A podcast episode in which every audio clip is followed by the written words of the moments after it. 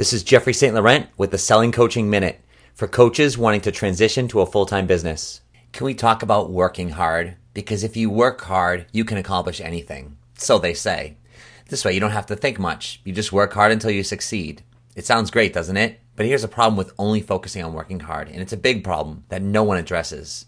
What if you're working hard at doing the wrong thing? What if your idea just isn't very good?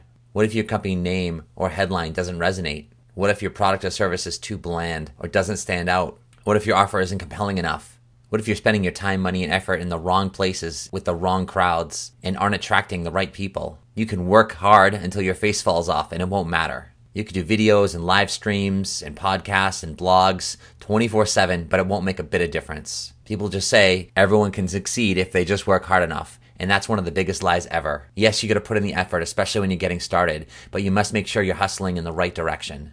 So take a deep breath and think about your market and who you're serving. Start there. Start with people before your idea. You've really got to look at what is the problem that they have and how willing are they to solve that problem? And would they be willing to spend thousands of dollars with you to get help with around that problem? If you are a coach looking to transition to a full time business, head over to my website, sellingcoaching.com, under the university for some great education to help you on your way.